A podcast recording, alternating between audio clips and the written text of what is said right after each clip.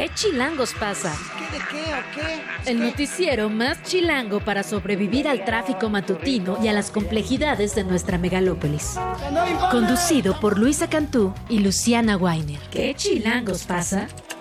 La información necesaria para amanecer, sobrevivir y disfrutar en la capital del país. Queremos que ustedes gocen.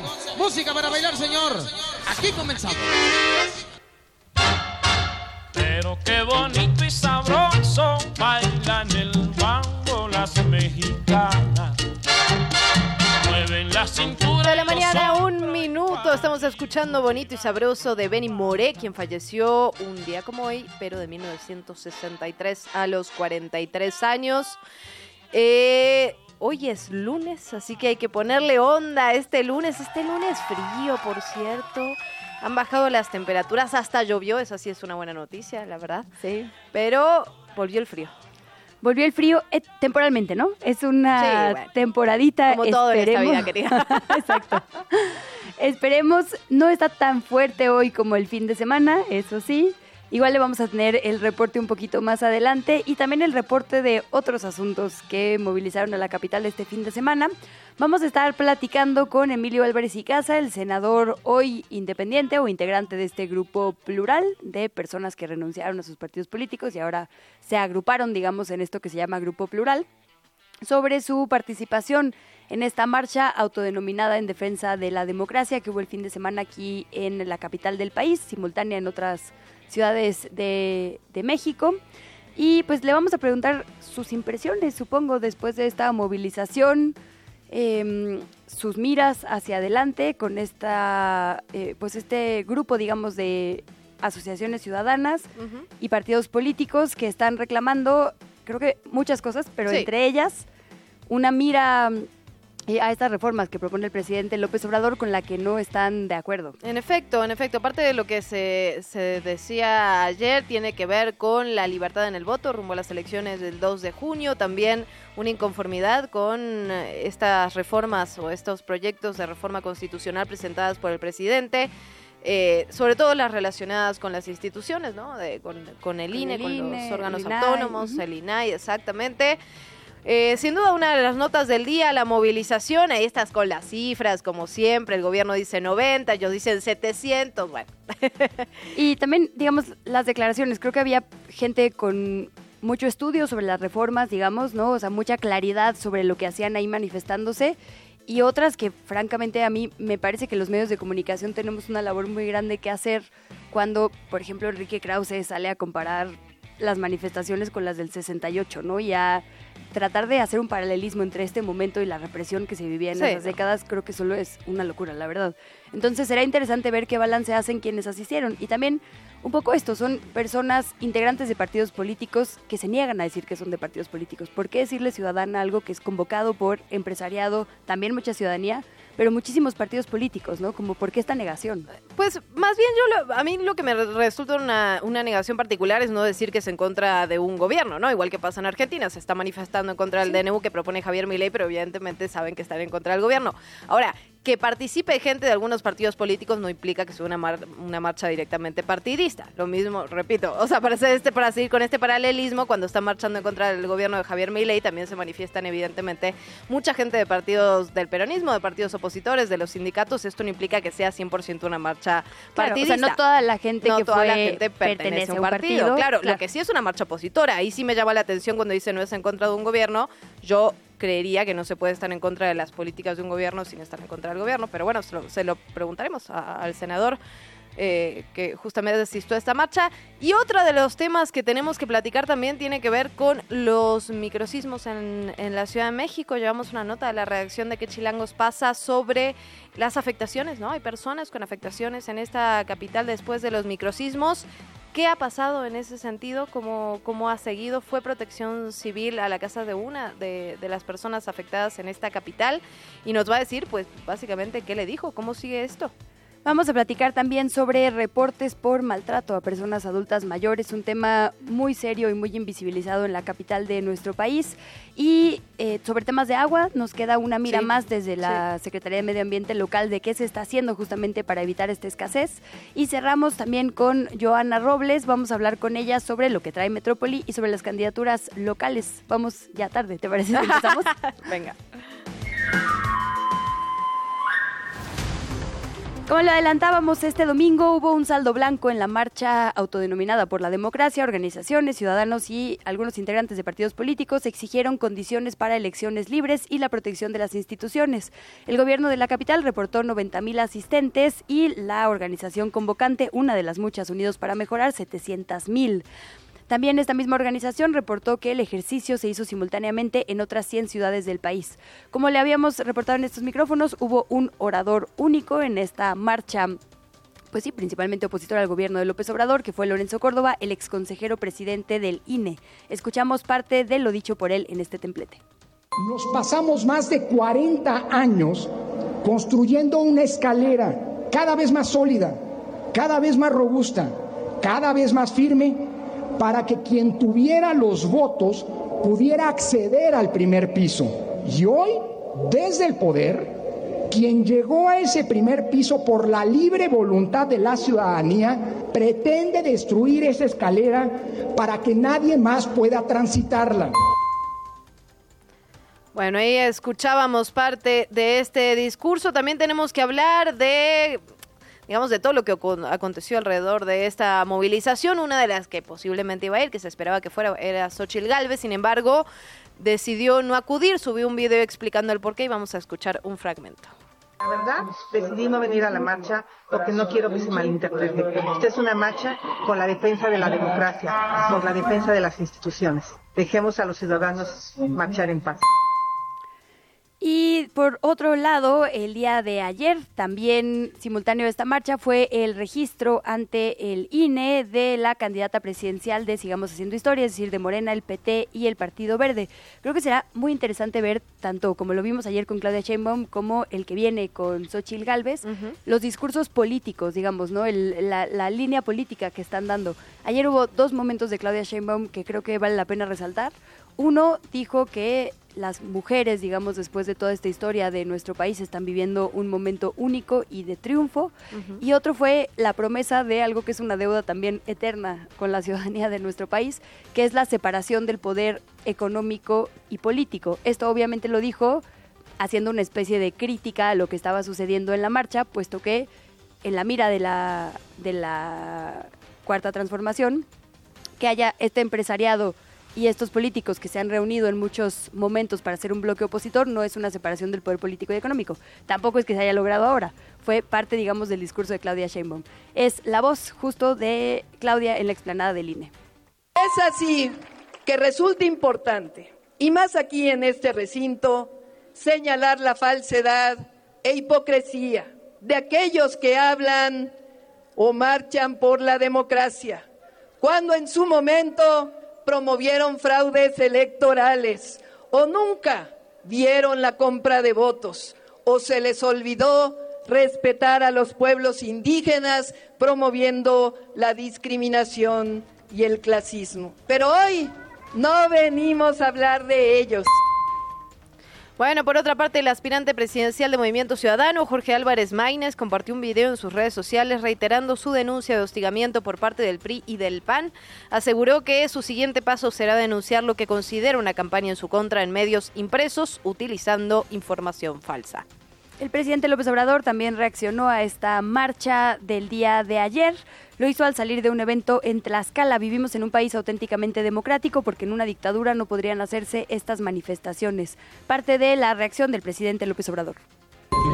País auténticamente democrático como no se veía en mucho tiempo. Es la democracia de ellos, la de los oligarcas, la de los ricos, la democracia de los corruptos. Y nosotros lo que queremos es que haya la democracia del pueblo. O sea, no queremos poder sin pueblo. Ellos fueron los que eh, establecieron la antidemocracia con los fraudes electorales. Tenemos que garantizar que sea el pueblo el que elija a sus autoridades. Otro de los temas que tenemos que platicar tiene que ver con lo que está ocurriendo, bueno, lo que sigue ocurriendo en Guerrero. Cuatro obispos de esa entidad publicaron un comunicado donde llamaron a los grupos criminales a cesar los abusos y la violencia contra la ciudadanía.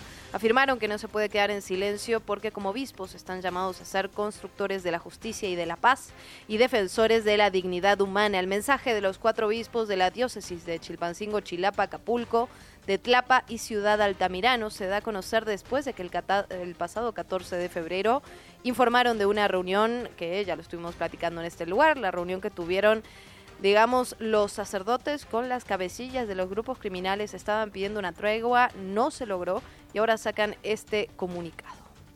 A petición de la Fiscalía General de la República se giró una nueva orden de aprehensión en contra del exgobernador de Tamaulipas, el panista Francisco Javier García Cabeza de Vaca. Es por los delitos de delincuencia organizada, operaciones con recursos de procedencia ilícita y lavado de dinero. Estas acusaciones también vincularían a algunos familiares del exgobernador. Así reaccionó Cabeza de Vaca a través de un video en sus redes sociales. Ahora de una manera desesperada, desalmada y cobarde, intentan doblegarme metiéndose con lo más valioso y sagrado que puede tener un hombre, su familia. Se meten con mi madre, con mi esposa y otros familiares. Ya no saben qué inventar ni cómo frenarme. Pero se les olvida, se les olvida que aquí, aquí nadie se dobla. Son las 7 de la mañana con 12 minutos. Continuamos con la información. Durante la madrugada de este 18 de febrero fueron asesinados seis jóvenes, de los cuales cuatro eran menor de edad y dos más resultaron heridos en un ataque a tiros en Tlaquepaque, Jalisco. Las dos personas heridas fueron trasladadas a hospitales cercanos en condición grave. Al lugar de los hechos acudieron miembros de la Fiscalía General de Jalisco y del Ejército. La Fiscalía informó que los avances de la investigación serán reportados a la brevedad en sus canales oficiales conforme se desarrolle la investigación. 12 civiles armados murieron en un enfrentamiento con elementos del ejército mexicano en el municipio de Miguel Alemán, Tamaulipas. La vocería de seguridad del Estado informó que los hechos se registraron después de un recorrido de seguridad y vigilancia en la colonia Loma Linda. Según la versión oficial, los elementos de la Sedena fueron agredidos por estos hombres armados y después de la balacera aseguraron además 12 armas largas, cartuchos y cargadores de diversos calibres. Se espera que los hechos sean investigados tanto por la Fiscalía Estatal como por la Fiscalía General de la República. Este es un reporte especial desde las calles de Chilangolandia. 7 de la mañana, 13 minutos. Ya decíamos sobre una de las notas del día, la marcha de ayer domingo.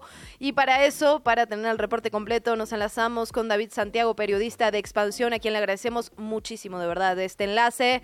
David, buen día, ¿cómo estás? Hola, muy bien, Luciana. ¿Qué tal, Luisa? Muy buenos días a todos en Chilango. Qué gusto saludarte, David. Muchas gracias. Pues estuviste por allá en esta marcha. Cuéntanos, ¿qué viste? Así es, pues bueno, pues eh, precisamente una concentración en la que, bueno, un choque, hubo un choque entre las cifras, como bien lo comentaban al principio de este programa, pues estas cifras que daba el gobierno de la Ciudad de México y los organizadores. Eh, Fernando Belauzarán, este eh, líder de la organización eh, civil, eh, eh, bueno, una de las organizaciones, Frente Cívico Nacional, él dijo ante el micrófono que pues, celebraba esta reunión de 700 mil personas, mientras que el gobierno de la capital pues, daba una cifra de asistentes de 90 mil personas, hecho que pues, por supuesto fue refutado por los, los, simpatizantes de este movimiento, de esta movilización. bueno, ahora esta concentración pues solo fue comparable con la marcha que organizó y en la que participó el propio, el propio presidente López Obrador en octubre de 2020 cuando en esa ocasión pues se, dijo por parte del gobierno de la ciudad que habían participado 1.2 millones de personas, así que bueno, entre esas dos cifras ahí hubo una hubo un jaloneo. Eh, pero bueno, pues precisamente desde la mañana, eh, aunque en la convocatoria pues había empezado, o bueno, se había citado a las 10 de la mañana, pues, pues desde las 8, desde las 7 y media ya empezó a llegar poco a poco eh, algunos grupos, algunos contingentes al Zócalo de la Ciudad de México, algunos por la línea 2, que bueno, hay, hay que destacar que muchas ocasiones donde cuando se generan eh, algunos eventos masivos en el Zócalo, pues el gobierno de la ciudad decide, o al menos el metro decide cerrar la estación Zócalo. En esta ocasión estuvo abierta para que eh, pudieran llegar eh, todos los asistentes a la manifestación, a esta concentración en el Zócalo de la Ciudad de México. Eh, muchos eh, contingentes, eh, Luisa, pues precisamente este, estos contingentes llegaban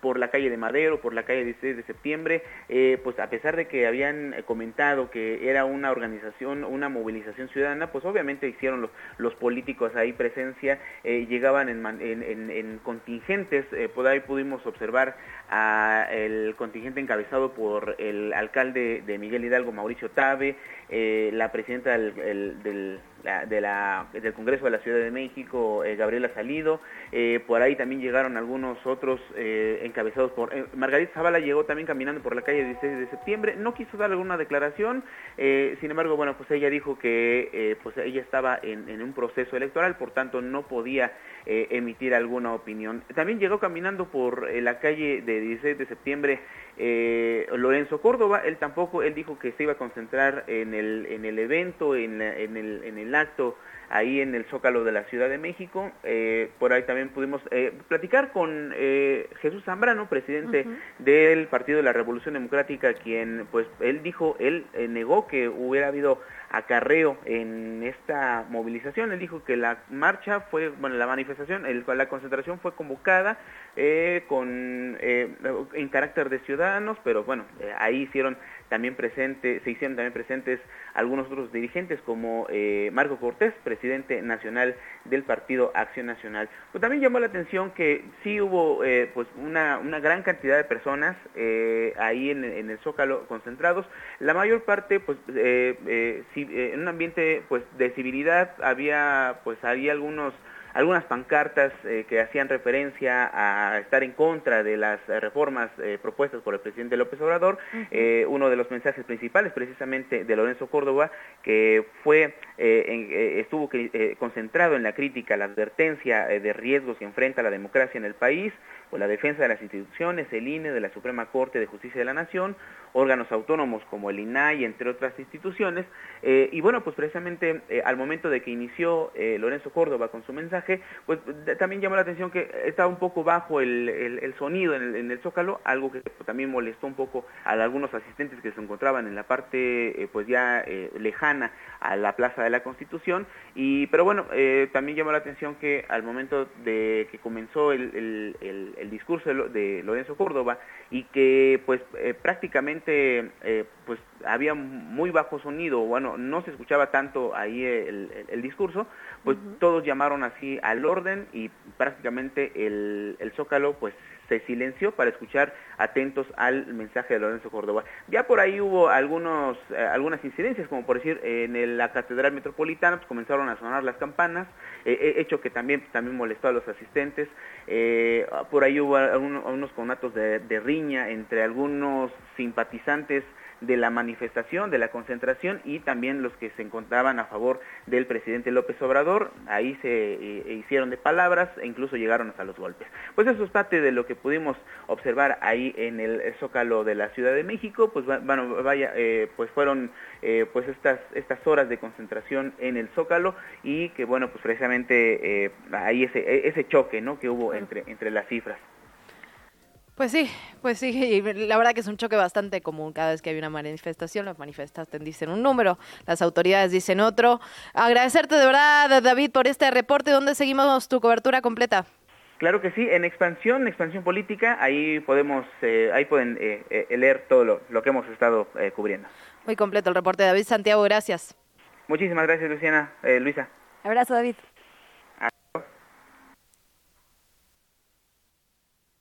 Te invitamos a seguir la conversación en redes sociales. Nos encuentras en TikTok, Instagram y Facebook como arroba que chilangos pasa. Y en Twitter desde la cuenta de Chilango, arroba chilango.com. Ayer, simultáneo a esta manifestación, hubo otro acto político. La aspirante por Morena, el PT y el Partido Verde se registró oficialmente ante el INE. Estuvo acompañada también de su gente más cercana y dio un discurso sobre él. Platicamos con el periodista de Telesur, Daniel Rosas, a quien me da muchísimo gusto saludar. Dani, muy buenos días, bienvenido a este espacio. Gracias, Luisa. ¿Cómo están, Luciana? Muy buenos días. Muy buenos días, muchísimas gracias. Cuéntanos parte de lo que se vivió también este domingo en el medio de la movilización y de todo lo que ocurrió, la verdad, un fin de semana movido, Dani. Fin de semana movido efectivamente en materia informativa. Y bueno, pues de entrada yo creo que hay que destacar que el Instituto Nacional Electoral se vistió de guinda el día de ayer, un dispositivo que sí, pues suele eh, ocurrir cada que tenemos elecciones y que algún aspirante va a registrarse como candidato, pero ayer desde muy temprano ya veíamos cortes a la circulación, la concentración de personas que se daban cita al exterior y también al interior electoral. Y también un patio del INE que tuvo que ser pues colocado o, acordonado con vallas ante la cantidad de personas que se dieron cita, que por cierto ahí llamó la atención dos cosas.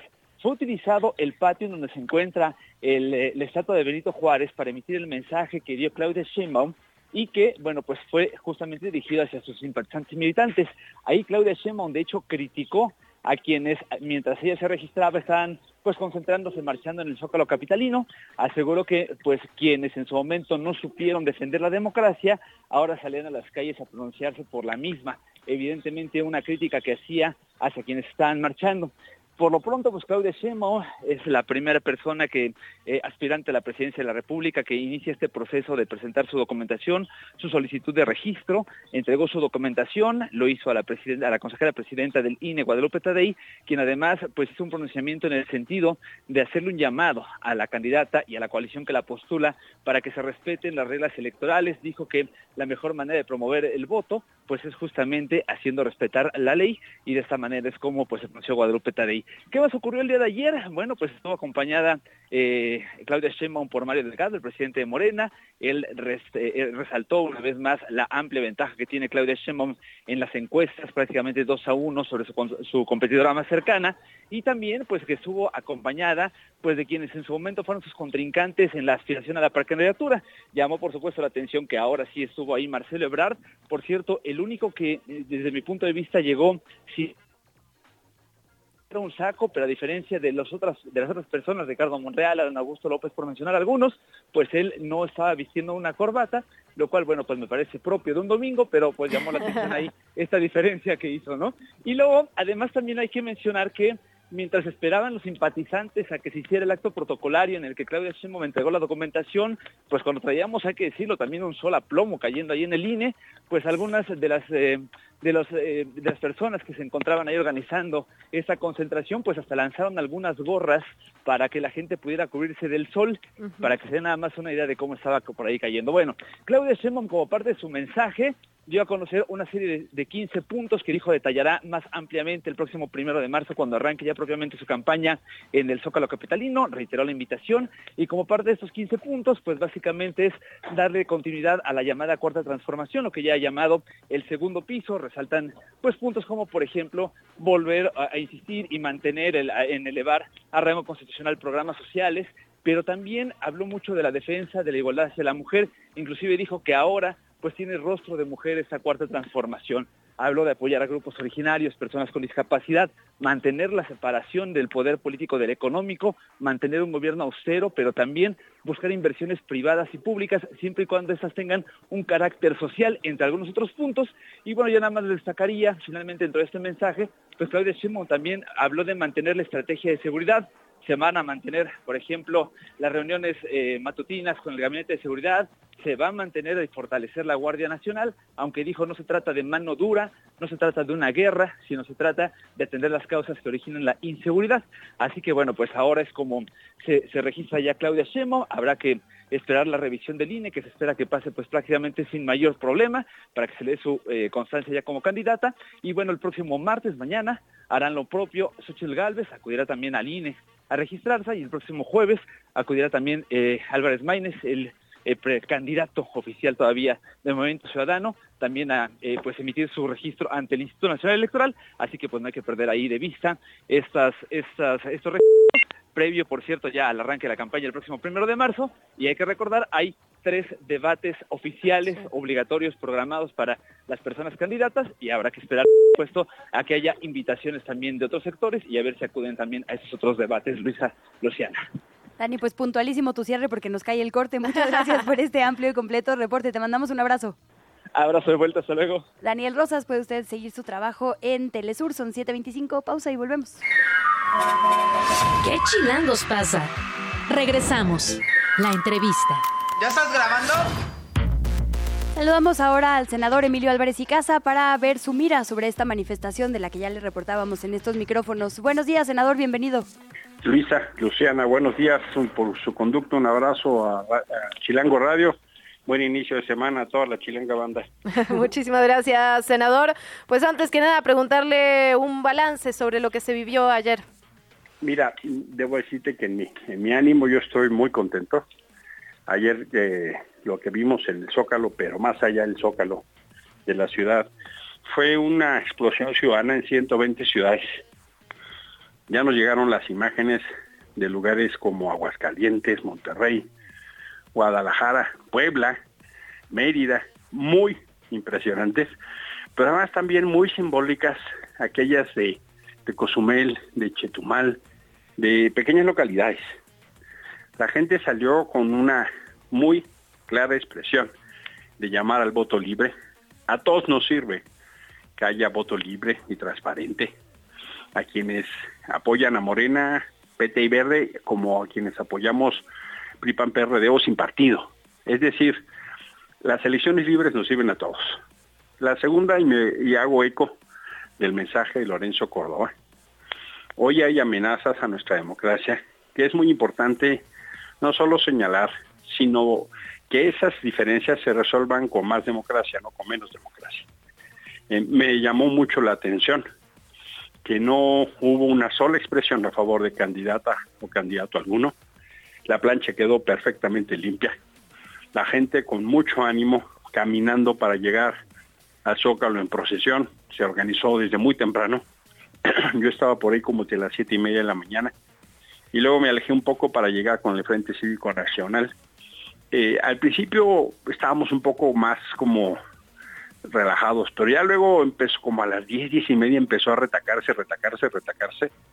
Y cuando vi las imágenes tipo 10 y 20 de los ríos entrando al Zócalo, ya me quedé con la tranquilidad de que eso sí iba a llenar. Eh, muy impresionante. Y hay un símbolo, Luciana, Luisa, y creo que vale la pena que reflexionemos. Eh, por tercera ocasión, el gobierno de la ciudad o el gobierno nacional, más bien el gobierno nacional, decidió no poner la bandera en el asta central del Zócalo. Creo que eso es un símbolo de lo que quieren hacer con el país. Así como secuestran la bandera, quieren secuestrar el país. Pero el Zócalo se llenó con miles de banderas de la gente que hace saber que el país somos todos y no pueden eh, abusar del poder en beneficio de unos cuantos. El simbolismo de haber llenado el zócalo ayer de banderas, a pesar de que secuestran la bandera grande, me parece que es la moraleja de lo que pasó ayer, Luisa Luciana. A ver, senador, es un decálogo muy interesante, como bien dice, yo coincido en la mayoría de los puntos, la verdad, efectivamente, una manifestación libre, sin represión, nos conviene a todos, una ciudadanía activa que sale a expresar sus ideas, nos conviene a todos, es decir, hay muchas cosas en las que creo que no hay confusión, hay otras en las que no sé. Eh, se hablaba, por ejemplo, de que se pusieron las bicis para desincentivar una manifestación, bicis que hay siempre, eh, bueno, hubo quien incluso de los asistentes decía que hasta la alerta sísmica, ¿no? Yo vi, digamos, pancartas diciendo que no querían comunismo, pancartas diciendo que tenían miedo de que les quiten su propiedad privada, es decir, en esta gran marcha con muchas miras y muchas causas, quizá vale la pena decir, también hubo mucha desinformación, creo que hay mucho miedo y a veces fomentar ese miedo tampoco es sano para la democracia. Preguntarle entonces cómo articular, digamos, todo esto de manera que justo no se use partidistamente y sea efectivamente para un bien ciudadano como decía Lorenzo, ahí estaba reunida la pluralidad del país, como en cualquier manifestación. La gente lleva lo que piensa y, cree. Tú no puedes decirle a la gente que no opine o que no piense. La gente opinará lo que quiera. Lo importante es que eso se haga en libertad. Yo puedo no coincidir, pero no estoy en posición alguna de decirle a la gente, oye, no pongas esa cartulina. Eh, yo creo que justo ese es el dilema de la libertad, que la gente se exprese con libertad. Habría cosas en las que yo tampoco estaría de acuerdo, eh, pero lo que hay que quedar muy claro es que tú no puedes decirle a la gente qué decir. Eh, de eso se trata, de, eso va esa cosa que llamamos libertad. y, y yo diría, creo que esos fueron mensajes aislados. Creo que el mensaje más contundente fue el llamado al voto libre, y a defender la democracia. Y, y diría, ahí cabemos todas y todos. Me parece que la fuerza, las ideas, toma el cauce cuando nos encontramos muchas y muchos y construimos un pensamiento mucho más común. Eso me parece que fue el mensaje ayer. Yo no creo que esas cartulinas representen desinformación. Nosotros, me refiero a quienes convocamos esta manifestación, convocamos con un claro objetivo. Y el manifiesto ciudadano es el reflejo de eso. No queremos que el gobierno meta ilegalmente las manos a las elecciones. Queremos protección a las y los candidatos. Queremos que se respeten las reglas y al árbitro. Y queremos que el árbitro haga su trabajo. Me refiero al INE y al Tribunal Electoral. Yo te puedo dar cuenta de eso. Es público y es notorio. Y me parece que eso es esencialmente el espíritu con el que se convocó. Senador, justamente ayer escuchando a Lorenzo Córdoba, hacía hincapié en esto que, usted también menciona, el tema de las elecciones. ¿Hay dudas sobre eh, la confiabilidad de las elecciones del 2 de junio, eh, incluyendo también al INE, ¿no? que va a ser partícipe y va a ser el árbitro eh, electoral en ese sentido, independientemente de las proyectos de reforma constitucional del presidente López Obrador que estaban en, en este discurso y que es parte de, los motivos por los cuales se estaba manifestando el día de ayer, pero hay dudas sobre las elecciones. Sí, sí las hay. Hay duda fundada de una operación del gobierno que le llamamos elección de Estado en una intervención ilegal. El INE ha sancionado 24 veces al presidente de la República por intervenciones indebidas en las elecciones el Tribunal Electoral 4. Y aún así se sigue metiendo de manera ilegal a las elecciones. Hay operaciones de sus secretarios de Estado, de los siervos de la nación, incluso yo diría en un chantaje, diciéndole a la gente una mentira, que si no votan por el partido de gobierno, pierden los programas sociales, cuando ya están en la Constitución. Gane quien gane, eso está garantizado. Y me parece que eso se refleja incluso hasta en los medios públicos. Eh, hemos visto de manera casi vergonzosa cómo en Canal 11 y otros se dedican a promover la currícula de los candidatos de gobierno. Eso no está bien.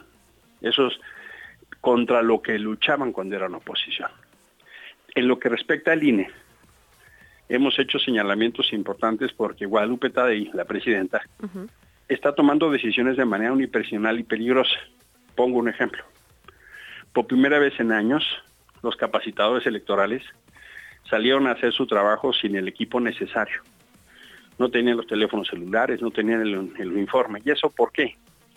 Porque están poniendo a gente sin experiencia y sin perfil. Movieron a la persona que hacía el PREP, el programa de resultados preliminares, que nos informa el día de la jornada que pasó. Y pusieron a una persona sin la experiencia cuyo perfil es que trabajaba en el municipio de Naucalpan cuando gobernaba Morena. Esas cosas nos preocupan mucho. ¿Y qué necesidad de estar reinventando el hilo negro? Cuando el INE eso lo sabía hacer muy bien. Nos preocupa lo que pasó en el Tribunal Electoral, que hubo algo así como un golpe de Estado. Y la actual presidenta Mónica Soto, pues tiene y ha sido señalada de una enorme cercanía con quien representa a Morena en el INE, que es el diputado Gutiérrez. Esas cosas nos ponen en alerta. No hemos generado una condición de pérdida de confianza a la autoridad, no. ¿Qué le pedimos ayer y qué le reiteramos hoy? Deben ser neutrales y hacer bien su trabajo. Pues Senador, muchísimas gracias por estos minutos y por su mira sobre esto que sucedió el día de ayer. Micrófonos abiertos, por supuesto, para esta conversación. Es mi privilegio, les mando un fuerte abrazo. Buen inicio de semana. Gracias, a igual. Banda. Muchísimas gracias, senador. Saludos. Saludos. ¿Qué chilangos pasa con el clima? Son las 7 de la mañana, 40 minutos. Tenemos el clima de la Ciudad de México, de Chilangolandia, con el meteorólogo Juan Antonio Palma, coordinador de la agencia Meteored México. Vamos, vamos con eso. ¿Qué tal Luisa? Buenos días. ¿Qué tal Luciana? Buenos días. Este es el pronóstico del tiempo para este lunes 19 de febrero en la zona del Valle de México. Pues actualmente tenemos una masa de aire de origen polar ártico continental cubriendo la región, lo, que, lo cual va a estar generando tiempo estable. Vamos a tener una tarde soleada en, toda la zona, poca posibilidad de lluvias, incluso hasta por la noche van a estar los cielos despejados. Eh, las temperaturas máximas alcanzando eh, la tarde de hoy, cuando mucho 23 grados Celsius y refrescando ya para la noche temperaturas de hasta 12 grados Celsius.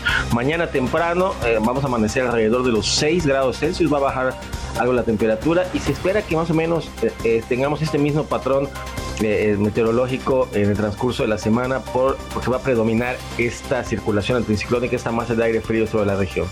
Este es mi deporte, les deseo un excelente día.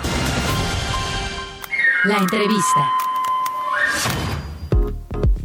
Son las 7 de la mañana con 42 minutos. El viernes pasado le presentamos en este espacio la historia de Josefina Ayala, una de las personas que han sido afectadas por estos microsismos que se han percibido particularmente fuerte en la zona de Miscuac. Ahora sabemos que es por esta pues nueva falla o falla más bien de la que tenemos nuevo conocimiento sobre su activación, Plateros Miscuac.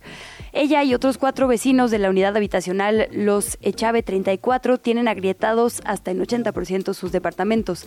En ese contexto hubo en la Avenida Patriotismo y la calle Goya una manifestación el viernes pasado para exigirle a las autoridades, ahora sí que información sobre lo que está pasando con esta fisura. Vamos a platicar ahora, tras esa manifestación y pues esperamos una reunión con las autoridades o por lo menos algún tipo de contacto con Josefina Ayala para ver cómo avanza este tema. Bienvenida, Josefina, muy buenos días, qué gusto saludarla. Muchas gracias, buenos días. Muchísimas gracias a usted, Josefina, por estos minutos. Preguntarle de inicio, entiendo que ya hubo una reunión con las autoridades, con protección civil. ¿Qué se dijo? ¿Quiénes estuvieron? ¿Cómo avanza esta situación? Mire, eh, respecto a lo del viernes, en el paro que hicieron algunas personas, yo no estuve presente, nosotros eh, vecinos de allí del edificio, concretamente de los Chávez 34, no estuvimos presentes en eso, pero de hecho, de alguna manera se nos ayudó a nosotros porque el sábado eh, se nos presentaron de protección civil de la Ciudad de México, pues para hacer una evaluación de los daños que tenemos en nuestro inmueble y demás. De hecho, era lo que estábamos nosotros solicitando desde cuándo y esto provocó afortunadamente que nos voltearan a ver. ¿Y qué ha pasado a partir de este de esta visita, digamos, que les hacen? ¿Qué nuevo diagnóstico hay y sobre todo qué soluciones, no?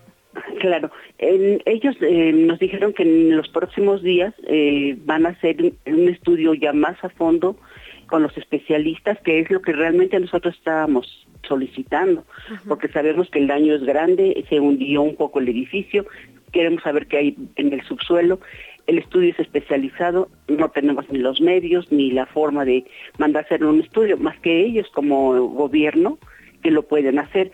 Nos ofrecieron precisamente que van a hacer el estudio eh, de todo el edificio y van a ver qué es este lo que hay bajo y, si realmente se puede rescatar de nuestra propiedad.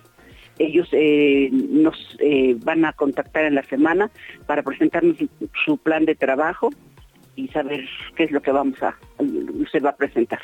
En este momento, Josefina, ¿dónde se están quedando vecinos y vecinas del edificio Chávez 34? ¿Siguen en sus departamentos o han tenido que desalojar? Bueno, este, como son cuatro los afectados, realmente somos pocos. Relativamente, em, hay dos personas que permanecen allí en el día, en la noche, se quedan con algún vecino. Y en mi caso y el de mi hermana que vive al lado también, estamos eh, en casa de un familiar, pues cerca realmente por si hay que movernos para cuando nos requieran las autoridades este, abajo en pero desde el día 12 de diciembre estamos aquí albergados con una hermana. ¿Les han ofrecido ayuda para esta, para este, digamos, alojamiento temporal de alguna manera el gobierno? No, no, no, para nada. En ese aspecto no se han pronunciado, la verdad. Nos indicó Protección Civil en su evaluación inicial que debíamos, por seguridad, y fue una recomendación, que debíamos desalojar para que nos, nos protegiéramos, pero nada más. Pero el gobierno en sí, ningún apoyo de ese tipo. Josefina, cuéntenos un poco cómo fue el proceso, digamos, de, de los daños que, que, empezaron a vivir. ¿Fue con estos microsismos recientes? ¿Es una cosa arrastrada, digamos, desde los sismos de los últimos años? ¿Cómo ha sido el, el tema para ustedes en esa zona, en Miscuac? No, de hecho, este, es a raíz de los microsismos, a raíz del, del que se presentó el, exactamente del 12 de diciembre.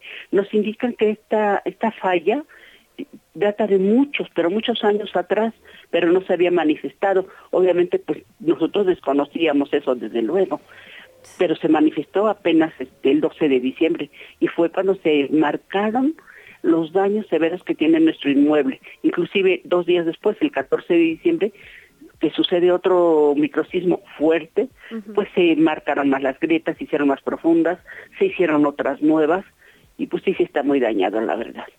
¿Cuál sería el pedido, la exigencia para las autoridades? Que se haga el estudio completo, el estudio integral. ¿Qué más, Josefina? ¿Qué más piden los vecinos?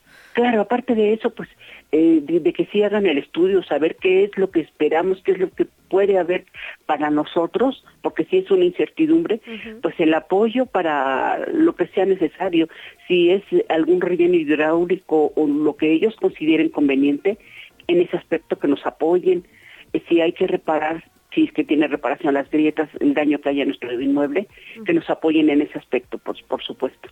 Es lo principal. Josefina, decía usted ahora que no fueron parte, digamos, ustedes en los Echave 34 de esta manifestación de, del viernes, pero ¿han tenido alguna comunicación con otras y otros vecinos afectados por esta misma falla? Es decir, ¿tenemos una dimensión, digamos, de, de cuánta gente, cuántas colonias han tenido algo de contacto? Bueno, eh, sobre todo sobre la misma calle, vecinos aledaños, en los edificios y todo, que estamos en el mismo canal realmente, eh, pidiendo el apoyo, el mismo apoyo de las autoridades. Es lo que hemos tenido entre nosotros nada más. Pues Josefina, agradecerle muchísimo, de verdad, su tiempo. Estamos, estaremos al pendiente, la verdad, dejamos abiertos los micrófonos de este espacio. Estaremos dándole seguimiento y ojalá las autoridades capitalinas, ahí el llamado, ahí la reiteración de esta exigencia, les den una solución muy pronto. Claro, le agradezco mucho su atención, muy amable. Muchísimas gracias, Josefina. A usted, buen día. ¿Qué chilangos pasa? En los medios y en las redes sociales.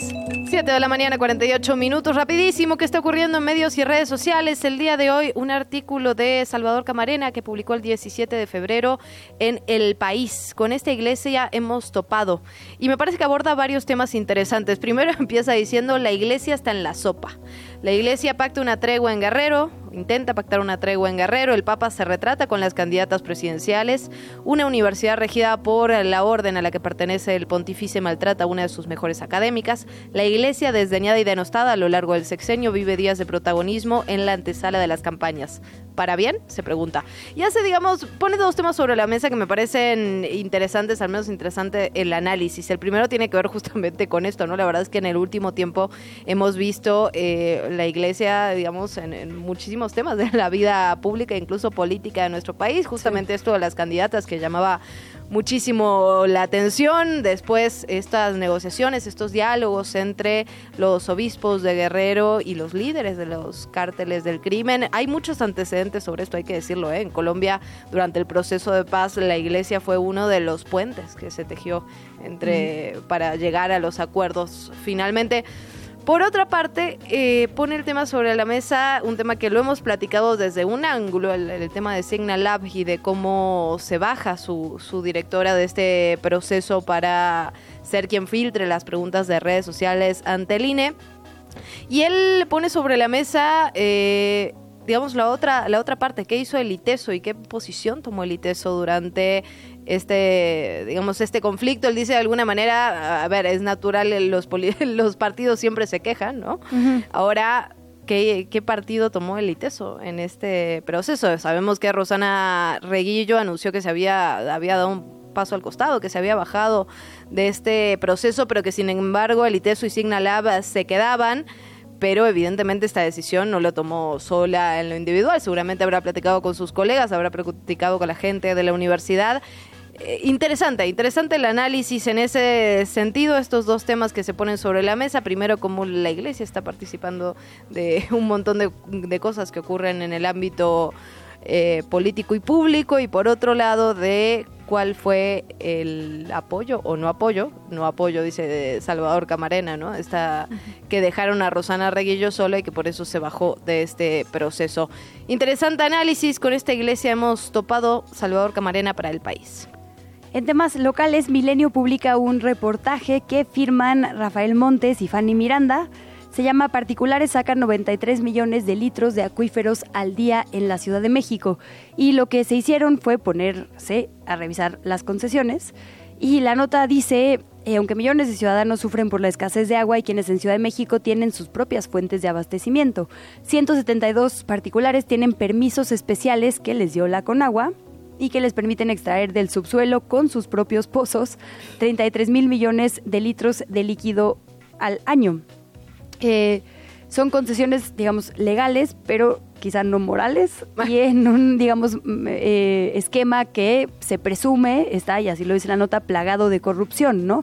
La Conagua no llevó a cabo los estudios de disponibilidad del acuífero, porque si fuera así, pues no estaríamos en la situación en la que estamos, básicamente, ¿no?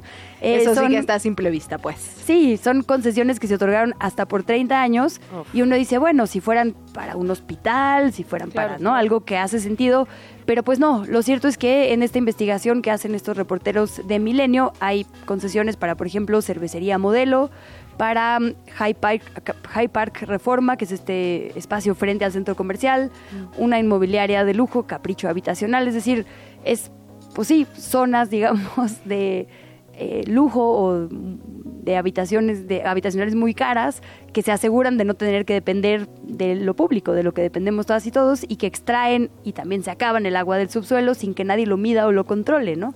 Entonces es muy interesante ver lo que publica Milenio. La nota se llama Particulares sacan 93 millones de litros de acuíferos al día en CDMX. Permíteme cambiar rápidamente de tema, me voy con algo bastante más amable de todo lo que hemos estado platicando, hasta la revista Anfibia. En este medio de comunicación, María José Ojeda escribe, hace una crónica de de una escritora fantasma, de una ghostwriter, la, la famosa ghostwriter, y escribe cosas bien interesantes, digamos, es, es una crónica muy narrativa, muy literaria, empieza diciendo que ella vive con la escritura y vive con los fantasmas, ¿no?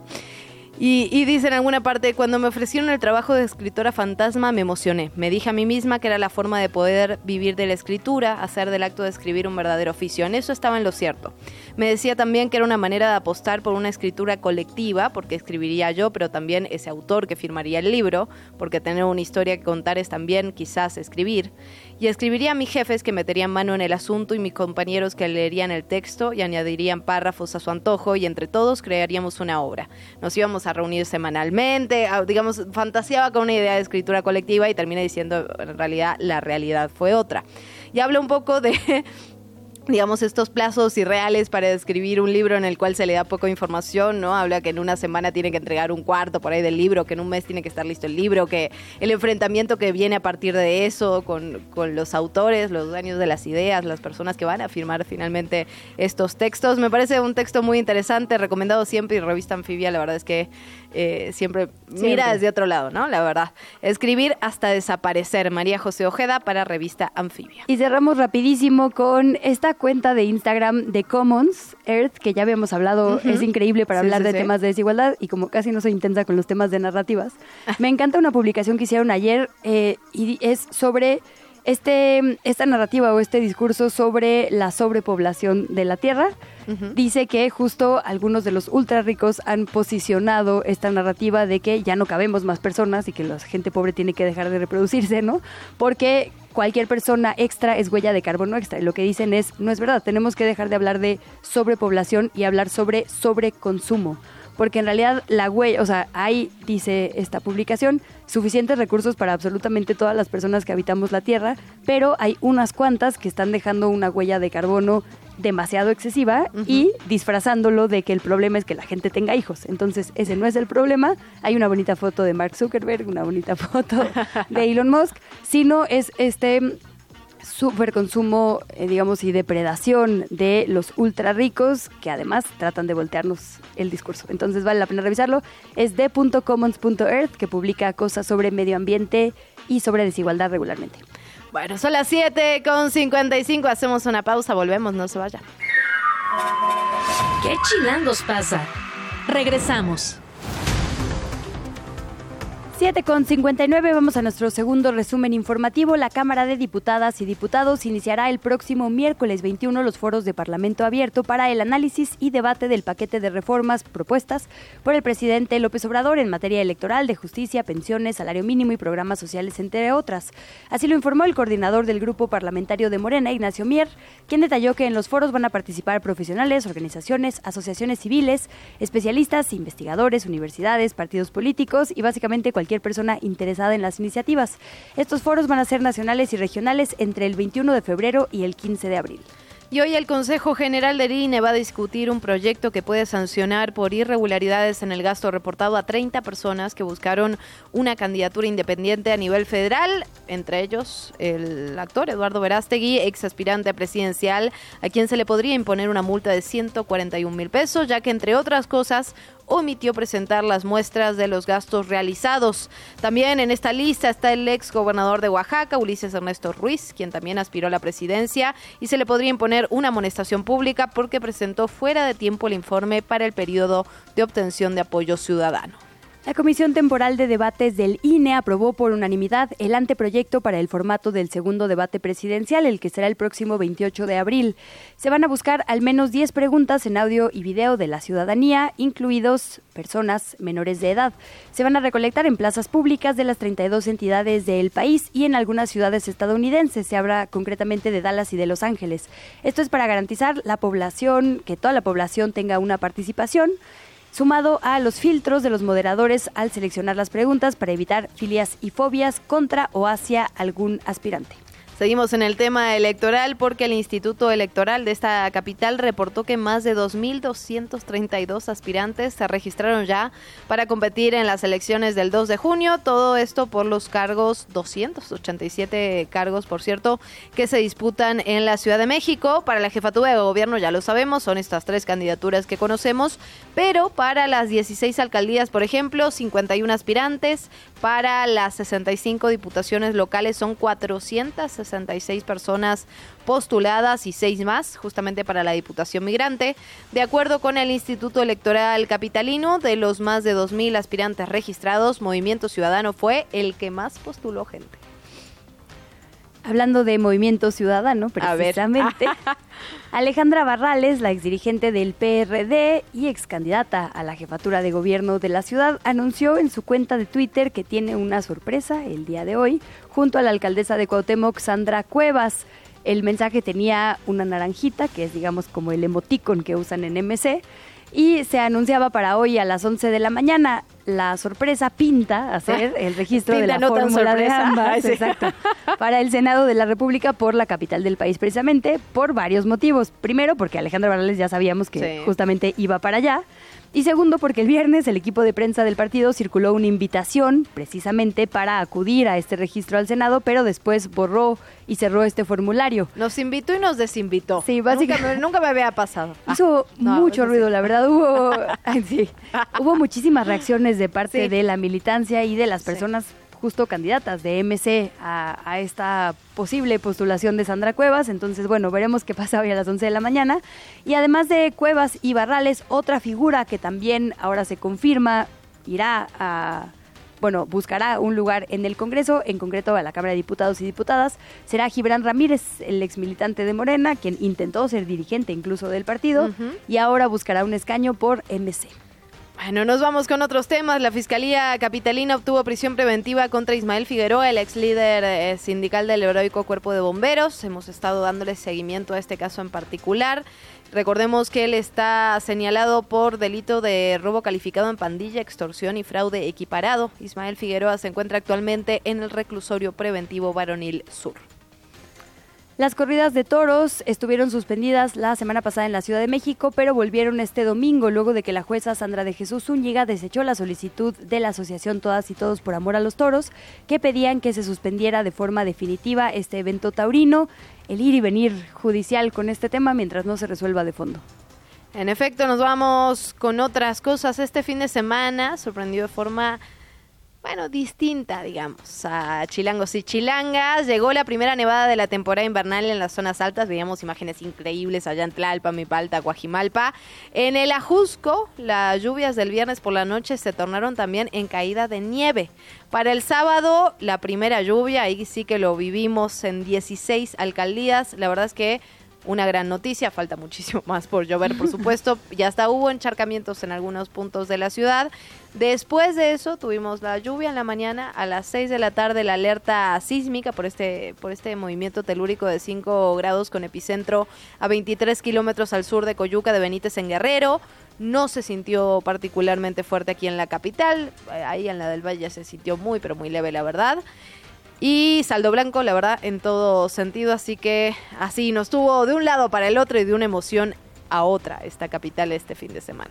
Y bueno, en esas que nos juega el medio ambiente, le acabamos de hablar justo de nevadas en estas zonas altas de la capital. Le decíamos, hubo el día de hoy una alerta amarilla por bajas temperaturas en algunas alcaldías. Y a pesar de ello, el primer bimestre de este año ha tenido los días más calurosos en la Ciudad de México en comparación con el mismo periodo desde el 2021. Esto es información de la Administración Nacional Oceánica y Atmosférica de los Estados Unidos. Es decir, específicamente, los días 9 y 10 de febrero tuvieron máximas en cuanto a la temperatura porque se registraron 30.5 grados Celsius. Hablamos ya de la marcha del domingo, también platicamos de la del sábado aquí en la Ciudad de México a favor de Palestina. Fueron cientos de personas en el Ángel de la Independencia y realizaron una marcha solidaria con Palestina para exigir nuevamente un alto al fuego. Otra de las demandas fue que el presidente de la República, Andrés Manuel López Obrador, haga un pronunciamiento contundente sobre el tema en contra del genocidio y rompa lazos con Israel. La marcha empezó más o menos a las 4, 4.20 de la tarde, partió de la Glorieta del Ángel, fue a la plancha del Zócalo Capitalino para visibilizar que las acciones de militares israelíes en contra de la población civil de la Franja de Gaza y Cisjordania es completamente desproporcionada. ¿Qué chilangos pasa en el mundo?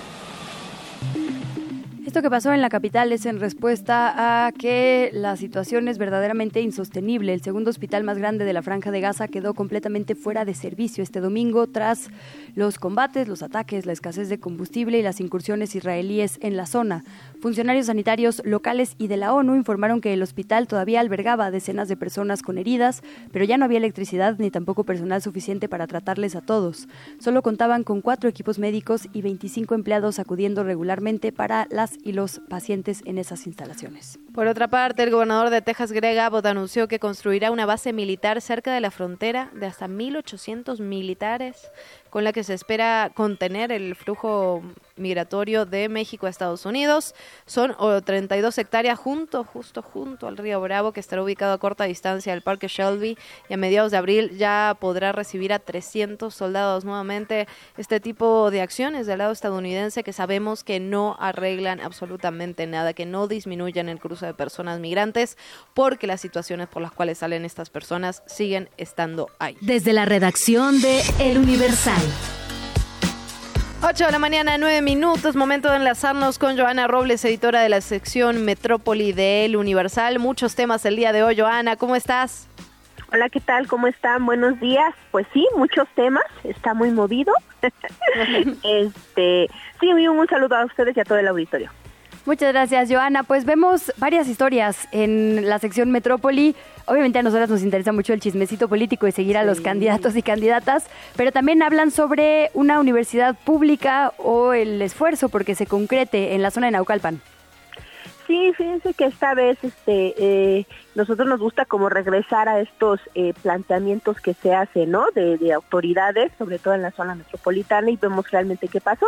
El famoso qué pasó con, ¿verdad? Lo que pasó, ah, finalmente, y pues es, en, en Naucalpan eh, se había, se incautó hace ya algunos, varios años un rancho este, al crimen organizado, y las autoridades habían prometido que iban a construir ya una universidad pública. La cuestión es que es un proyecto que no se ha concretado, eh, ya han pasado dos administraciones municipales, se ha rebotado del gobierno municipal al gobierno de, al gobierno estatal y la cuestión es que no se tiene, aun cuando pues se han hecho estudios de que se necesita pues más espacios para pues para los estudios universitarios, ¿no? de los jóvenes. Entonces realmente es un tema de que incluso hubo una inversión este, salieron observaciones por parte del órgano fiscalizador en el Estado de México de que pues se invirtió en algo que realmente no existe. Eh, pero la cuestión es esa, ¿no? Que es una universidad, se llama el Rancho de los García, de hecho fue este incautado al, al que era el suegro de la Barbie. eh, y el proyecto de la universidad está, está eh, pendiente. Ahorita lo que se sabe es que el gobierno de Delfina Gómez lo quiere rescatar, solamente que requiere 120 millones de pesos. Ahorita se sabe que no está etiquetado, entonces vamos a ver cómo se gestionan estos recursos, pero la cuestión es mostrar cómo hay este tipo de planteamientos, promesas y la verdad es que pocas veces se concretan este tipo de proyectos. En efecto, Joana, le podemos leer esa investigación que está publicada en el Universal, en el Limbo, Universidad en Naucalpan. Joana, preguntarte también por los registros de candidatos y candidatas aquí en la, en la Ciudad de México. La verdad que hay mucho movimiento en el ámbito local. Por un lado, bastante controversia respecto a las alcaldías por parte de Morena y ahora empezamos a ver los registros eh, en todos los ámbitos, ¿no? Del, en el Congreso local. ¿Qué, qué, ¿Qué están viendo desde la sección Metrópoli del Universal? Pues mira, este, la, este, pues ya ya están los los registros, sobre todo que ahorita empezaron los de los alcaldes, que fue donde se dio el movimiento este más más importante.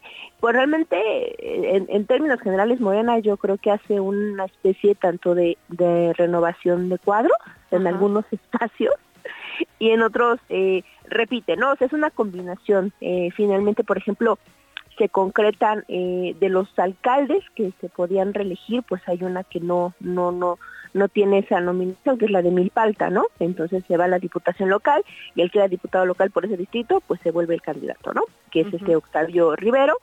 Hay candidatos que ya habían eh, participado, ya habían perdido, por ejemplo en Tlalpan, Gaby Osorio, este perdió ante Alfa González y esta vez vuelve a repetir eso eso se está dando esto pues van a reelegirse eh, hay eh, sobre todo las que estaban como más que estaba el ojo no en los últimos momentos que era Iztapalapa y Cuauhtémoc pues finalmente Katy Monreal logra la la la, la, candidatura en Cuauhtémoc y en la GAM eh, digamos lo que sorprende es que el grupo fuerte que era eh, de Francisco Chigil que tenía dos apuestas que era Beatriz Rojas y Rubén Linares pues no logran la candidatura, sino Giancarlo Lozano, un diputado local que pues sabemos trabaja actualmente muy de cerca en la campaña de Claudia Sheinbaum.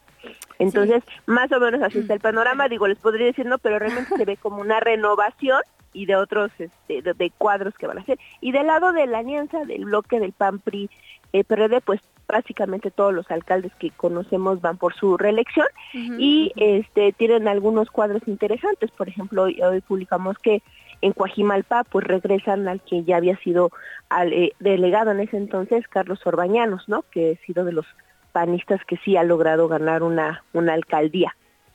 Eh, ah, sí, dime. No, te iba a decir tal cual. Quizá una de las notas, digamos, del lado de Morena, PT y Verde es que cualquier persona que fue abiertamente pro Clara Brugada no fue mm, privilegiada, ¿no? O sea, más bien el grupo de Clara Brugada parece ser que no logró las candidaturas, lo cual es curioso. Hay gente de Harfush, hay gente de Claudia, pero se ve ahí como desdibujada a la candidata a la capital, ¿no? Es, digamos, la lectura política.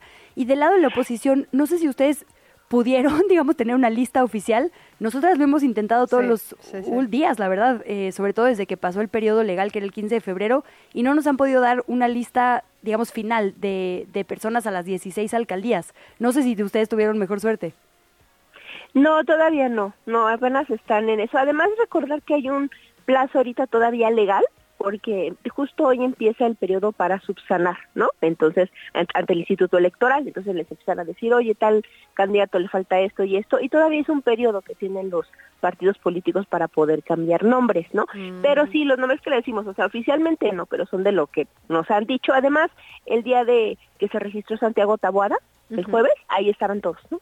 Entonces, ahí nada más uno tenía, uno tenía que ver realmente, a ver, estrictamente, estrictamente, estrictamente, hasta un día antes de que sea la toma de posición, puedes cambiar de candidato. De verdad, han, pasado muchísimas veces los casos, pero realmente va a ser antes de, tienen que definir ya el Instituto Electoral, tener una sesión antes de el 30 de marzo, porque las campañas inician un poquito más tarde para alcaldes en la Ciudad de México, para ya definir la lista de los candidatos alcaldes y diputados locales. Eso fue un poco lo que nos dijeron que hicieron, ¿no? Como hubo un primer registro, pero en realidad no es el definitivo, o sea, puede cambiar, lo cual es pues una locura entonces, ¿para qué se ponen plazos, no? Pero bueno. Sí, pero finalmente la mayoría, o sea, les puedo decir que de acuerdo a la información que tenemos, prácticamente son ellos, porque como son acuerdos políticos, más que legales, entonces mover a alguien les implicaría muchísimo, muchísimo conflicto. Descontento interno. De por sí, de por sí ya lo hay, como, como bien decía Luisa, este tema de, de los que fueron yo, yo lo pondría, los que son más cercanos a Claudia Sheinbaum tuvieron más oportunidades ahora de candidatos. y se les dio, y algo importante también, es que se les abrió, eh, independientemente de los temas políticos, una candidatura al PT y al Verde, mm, lo que no habían tenido en anteriores, en anteriores este procesos, ¿no? El PT se queda Circe, Circe, Circe, eh, Circe Camacho se va para la alcaldía de Xochimilco y este Gustavo Mendoza eh, del Partido Verde Acuajimalpa, que bueno, Gustavo Mendoza es un cercano colaborador de pues Adrián Rubalcaba. Sí. Y a la Diputación también, otra cercana a Rubalcaba. Y bueno, pero, ah, sí, bueno, ya, si hacemos eso, este, este, fue la compensación, bueno, para encuestas. Pues y ya quedaron diputados federales y diputados locales. Joana, muchísimas gracias. Como siempre, te mandamos un abrazo grande y nos escuchamos la próxima semana. Gracias, hasta luego. La entrevista. ¿Ya estás grabando? Son las 8 con 17. Vamos a platicar con Salvador Guerrero Chiprés sobre las denuncias que ha recibido el Consejo Ciudadano por maltrato a personas adultas mayores. Presidente, buenos días, bienvenido. Eh, buena semana, Luisa Luciana, estoy a sus órdenes. Efectivamente, tenemos un programa que se llama Dignidad Mayor que atiende precisamente abandono y maltrato a adultas y adultos mayores. Y tienen cifras que preocupan, presidente, un aumento del 36% entre 2022 y 2023 y que los principales agresores de las personas adultas mayores son los hijos, las hijas, le siguen también los familiares y por último la pareja. Cuéntenos un poco qué están viendo desde el Consejo Ciudadano. Bueno, de 5.423 reportes del 2020 a este día, efectivamente el 57% de ellos señala que el agresor es el hijo o la hija, lo cual es pues algo que ya teníamos presente, pero que permanece ahí, ahí a pesar de esfuerzos del DIF nacional, local, a pesar de una cultura cívica que queremos todos recuperar, siguen siendo prácticamente seis de cada diez hijas o hijos los principales agresores. 24% son otros familiares distintos, en el 8% de los casos es la pareja o el cónyuge, 4% la pareja e hijos, ambos, y 2% nietos y nietas. Hay que señalar que las principales formas de agresión son de carácter emocional, el 22% de los casos, patrimonial y emocional 7%, 16% física y emocional, 15% física, emocional y patrimonial, y tenemos también una exclusividad de violencia física en contra de ellos en 4% de los casos. Ahí recomendamos siempre identificar las necesidades de la persona adulta mayor, aun cuando no sea integrante de nuestra familia consanguínea, porque podemos enterarnos de la violencia y abandono contra ellos por familiares, porque se ausenta de pronto pues de salir a la calle, de pasear, y sabemos indirectamente, eh, gracias a los reportes de personas solidarias, que alimentando la vida comunitaria nos reportan al Consejo Ciudadano de todo el país, no solo de la Ciudad de México. Qué importante también la parte de medir las omisiones de cuidados. Normalmente no nombramos esto como violencia, ¿no, presidente? Así es, eh, en el 5% de los casos la omisión de cuidados no solamente son violencia, sino podría ser constitutivo de delito. Hay que recordar que la propia ley establece que quien esté cerca de la persona mayores tiene obligaciones respecto de ella independientemente de que tenga un lazo consanguíneo. En otras palabras, puede ser una persona que la esté cuidando aunque no es su familiar, pero adquiere eh, compromiso respecto de ella. Además, sabemos que a veces las personas que están con los adultos mayores y no las cuidan apropiadamente, inclusive los familiares, lo que están buscando es quedarse con su propiedad o con su negocio, con su dinero, con algún tipo de bienes o algún tipo de derechos que ellos pueden reclamar como propios. Así que hay que tener en cuenta la línea del 55, 55, 33, 55, 33, Luisa y Luciana, porque ahí en el Consejo Ciudadano los atendemos 24-7 todos los días del año. Ahí hay un equipo de psicólogas y abogadas listos para acudir en, en auxilio del adulto y del adulto mayor. Justo sobre esto le iba a preguntar, presidente, ¿qué pasa cuando la denuncia llega hasta el Consejo Ciudadano? ¿Ustedes eh, tienen interconexión además con otras áreas? Pienso en la Fiscalía, por ejemplo, cuando hay un delito de por medio, ¿o cómo actúa el Consejo Ciudadano? Bueno, en general les ofrecemos si ellos lo prefieren o ellas así, vamos a su casa, los apoyamos ahí, tratamos de convencerlos de que vayan al Ministerio Público porque a veces, como ya sabemos y lo estamos diciendo en estos datos, los responsables de la violencia contra ellos son sus familiares y a veces hay una reserva respecto de acudir ante las autoridades porque inclusive en algunos casos las penas pueden llegar a prisión. Entonces, eh, los adultos y adultos mayores víctimas del abandono, del maltrato, de violencia física, prefieren ya no continuar con el proceso, prefieren no ir al Ministerio Público. Inclusive ha habido un par de casos en los cuales, siendo el hijo el agresor, eh, la mamá este, ya entrada en años eh, prefiere que no se complemente la orden de aprehensión. Nosotros consideramos que es indispensable que se respalde un proceso que erradique la impunidad respecto de la violencia de los adultos mayores y eso requiere, pues sí, la procuración de justicia. ¿Y qué, cuál es el camino, digamos, cuando una persona hace una denuncia? Entiendo obviamente que viene la parte de investigación, pero la parte de ponerla o ponerle a salvo, ¿qué, qué pasa, digamos, con todas estas personas que están llamando y denunciando? Bueno, en el caso eh, de otras organizaciones de la sociedad civil con la que tenemos eh, acuerdos. Hay una eh, sugerencia de provisión de cuidado, pero también puede ser el DIF nacional que también tiene un área de atención o el DIF local, tanto en sus procuradurías, que no solo ven los casos de niños y niñas, sino también de adultos y adultas mayores, y también está el Instituto del Envejecimiento Digno. Entonces tenemos colaboración con ellos, así como con la Secretaría de Seguridad Ciudadana y la Fiscalía General de Justicia. Por último, preguntarle, presidente, ¿ven alguna diferenciación eh, de género? Es decir, ¿hay alguna diferencia entre hombres y mujeres, personas de la tercera edad, con respecto a esta violencia? Eh, bueno, 70% de quienes nos reportan son mujeres, así que efectivamente, pero no sabemos si eso depende de esta tradición más femenina que masculina de reportar, denunciar y comunicar que de la presencia mayormente de violencia en contra de las mujeres. No podemos determinarlo con absoluta certeza, pero sí el 70% de quienes llaman para requerir ayuda son mujeres. Pues muchísimas gracias Salvador Guerrero Chiprés, como siempre, por esta información y cualquier eh, persona en nuestra audiencia que tenga una situación delicada como esta puede hacer la denuncia correspondiente. Recuérdanos solamente para despedir a qué teléfonos o a qué vías. Sí, con todo gusto para defender la dignidad del adulto y adulto mayor, que es 55 55 33 55 33 en el Consejo Ciudadano también es WhatsApp y también tenemos una interconexión, insisto, muy dinámico con las autoridades de la Fiscalía y de la Policía. Importantísima información. Muchísimas gracias, presidente Salvador Guerrero Chiprés, presidente del Consejo Ciudadano. Buen día. Buen día, buena semana. Hasta luego. Bueno, son las 8 de la mañana con 23 minutos. Nos vamos a ir a una pausa, pero antes de eso tenemos mucho más de qué platicar. Ya hablamos de sismos, hablamos de lo que ocurrió en la, en la marcha del día de ayer, hablamos también sobre la violencia en contra de personas adultas mayores, el chismecito político local, pero también... Ay, me faltó, eh, la verdad. ¿Cómo? me faltó. tenemos que hablar también sobre agua y sobre las distintas visiones que hay en relación al tema del desabasto de agua en la capital, en el Valle de México y pues en el país entero finalmente.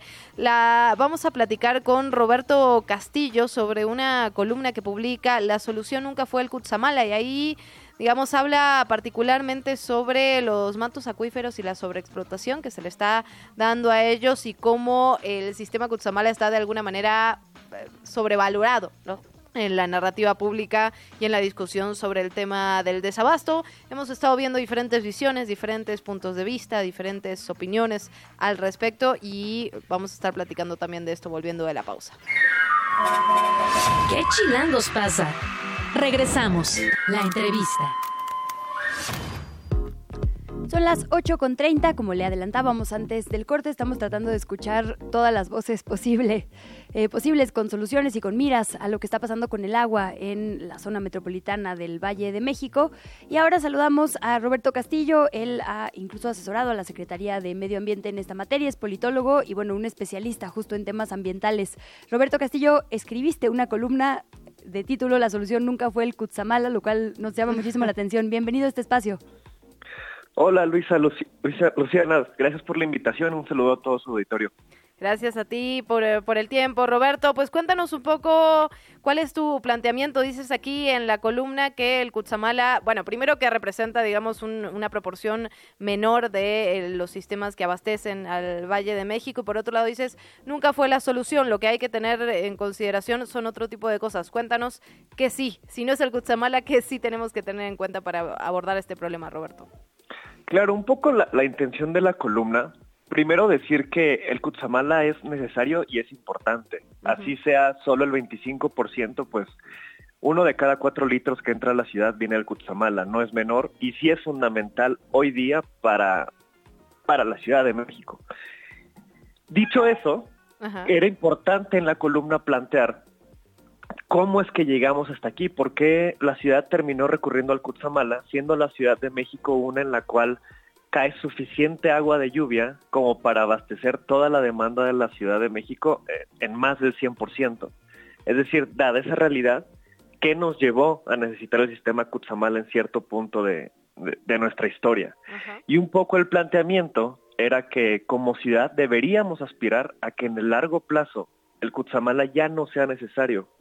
Porque si eso pasa, quiere decir que logramos hacer lo suficiente para tener un manejo sustentable del agua en la Ciudad de México, con la propia lluvia que cae, con eh, la forma en la cual cuidamos nuestros bosques, nuestras áreas verdes y utilizamos el agua, que ya no requiere el uso de Cutzamala. Básicamente esa es la idea. Y para eso hay que hacer distintas acciones que pasan por eh, la recarga del manto acuífero de la Ciudad de México a través de una reforestación mayor del bosque de agua, a través del reuso, el tratamiento y reuso de las aguas residuales de una mejor manera, incluyendo considerarla para su reuso en uso doméstico y uso humano. Y otros planteamientos que ahorita podemos platicar que son necesarios para tener un manejo sustentable del agua que no requiera traer agua desde 300 kilómetros fuera de la Ciudad de México, como lo es Michoacán o el Estado de México. Claro. Pues justo háblanos de este, esta mira integral, porque además, digamos, hay como dos, muchos diagnósticos, pero dos de los principales a lo que está pasando en este momento tienen que ver con un factor natural, pero otro humano. El natural es que estamos en una sequía. ¿Qué pasa entonces? ¿no? ¿Cómo reaprovechar el agua cuando a veces no hay agua? Y el otro tema de factor humano tiene que ver desde corrupción inmobiliaria hasta el cambio, digamos, de las tuberías. Entonces, ¿cómo también integrar, digamos, esta parte de los análisis a la parte natural que estás poniendo sobre la mesa? Claro, a ver, la el tema puntual de Cutzamala hoy día es, el Cutzamala antes nos entregaba 13 metros cúbicos por segundo. Hoy nos está entregando aproximadamente 9 metros cúbicos por segundo. Para saber qué es esto, es un metro cúbico, es mil litros. O sea, el Cutzamala nos entregaba 13 mil y ahora nos entrega 9 mil litros por segundo. Eso directamente tiene que ver con que llevamos cinco años seguidos de sequía. Cinco años en los cuales en las presas que abastecen el Cutzamala no ha llovido lo suficiente para volver a recargar volúmenes de agua grandes que permitan seguir mandando la misma cantidad de agua. Ante esta situación, para evitar que se acabe esa fuente de agua, se reduce lo que se extrae de ellas para, para llegar a la Ciudad de México. El punto es, digamos, eso es totalmente derivado de la sequía que está, que está sucediendo, del cambio climático que hace sus efectos cada vez más severos. Pero en la ciudad tenemos la solución para poder no necesitar del abastecimiento de otras fuentes externas en el largo plazo. Y esto es, dado que llueve lo suficiente, lo que sí podemos hacer es, uno, los avances en la, lo que ya se mencionaba, 40% del agua se pierde en fugas, que es básicamente solucionar el tema de fugas de la red, que eso recuperaría aproximadamente 5.000 litros por segundo de agua. Para esto ha habido avances importantes en la Ciudad de México con la macromedición, la sectorización de la red de agua potable de la ciudad, etcétera, pero pues hay que continuar y aumentar la inversión en este sentido. Por otro lado, el mayor la mayor fuente de agua de la ciudad son los bosques que permiten que el agua se infiltre y vaya al manto acuífero de la Ciudad de México. Finalmente, el tratamiento de agua potable, como lo mencioné. Si estos elementos y algunos otros se reúnen, pues en el largo plazo ya no sería tan necesario extraer o depender de un sistema como el Kutsamala. Básicamente ese es el, planteamiento que se hace. Es decir, el Kutsamala vino a ser una solución derivado que construimos por 300 años, una ciudad que a través de grandes sistemas de drenaje fueron secando el lago, sacando el agua de la Ciudad de México y entonces una ciudad en la que llovía o llueve muchísimo, el agua en lugar de aprovecharse se junta con el drenaje y la mandamos afuera de la ciudad. Justo, ayúdanos a entender, Roberto, qué pasa ahora cuando llueve. Digo, hablamos mucho de, la captación de lluvia, pero no hablamos de, de, lo que sí ocurre en este momento cuando llueve para no inundarnos. Eh, ¿Cómo funciona el sistema? ¿Cuánta agua estamos tirando al drenaje el día de hoy? Claro, a ver, un poco de historia rápidamente. La Ciudad de México, todos recordamos, lo vimos en clases de historia, eran cinco lagos que cuando llovía mucho se, juntaban y convertían en un gran lago enorme. Esto pasaba naturalmente, en parte por el tipo de suelo que hay en la ciudad, que en gran medida no permite que, digamos que baje o se reinfiltre, se reinfiltra en, el suelo de los bosques que están en zonas altas. Y al ser una cuenca, digamos como una olla, pues el agua naturalmente no sale, sino que se junta en el fondo del lago que es el Valle de México. Por lo tanto, si tú quieres construir una ciudad seca, por así decirlo, lo que tienes que hacer es hacer grandes obras de infraestructura para sacar el agua y bombearla fuera de la ciudad.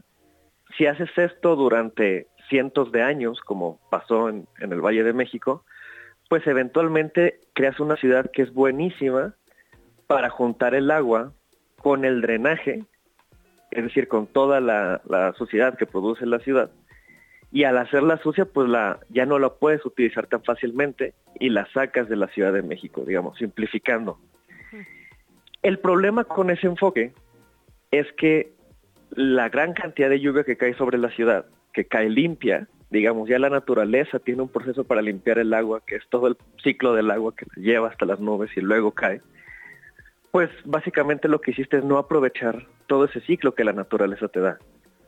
Y llevamos haciendo eso en la Ciudad de México no, no 5, 10, 20 años, sino siglos.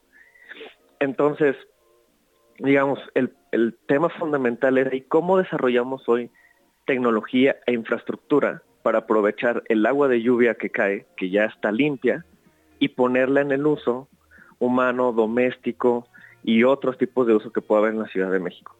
Para ellos han instalado 62 mil sistemas de cosecha de lluvia en los últimos cinco años y este año van a haber 2 mil sistemas de agua de cosecha de lluvia en todas las primarias y secundarias públicas de la ciudad. Pero pues tiene que ser más.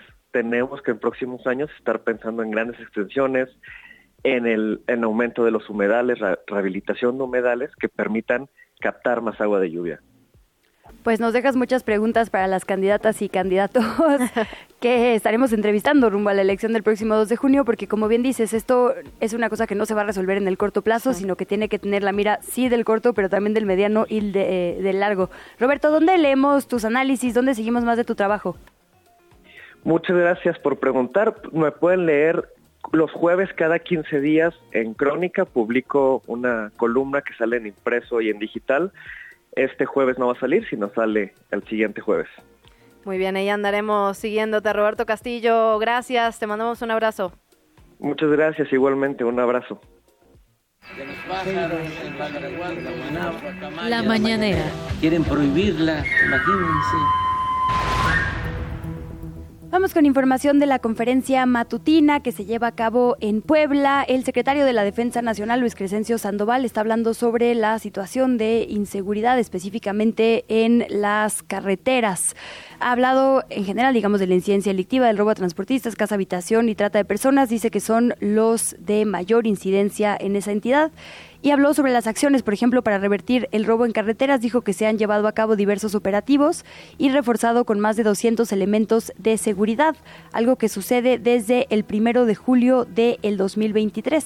Dijo que en el segundo semestre del año pasado se amplió la vigilancia para reducir el tipo de asaltos y que este mes de febrero todavía hubo otro reforzamiento para ayudar en las carreteras.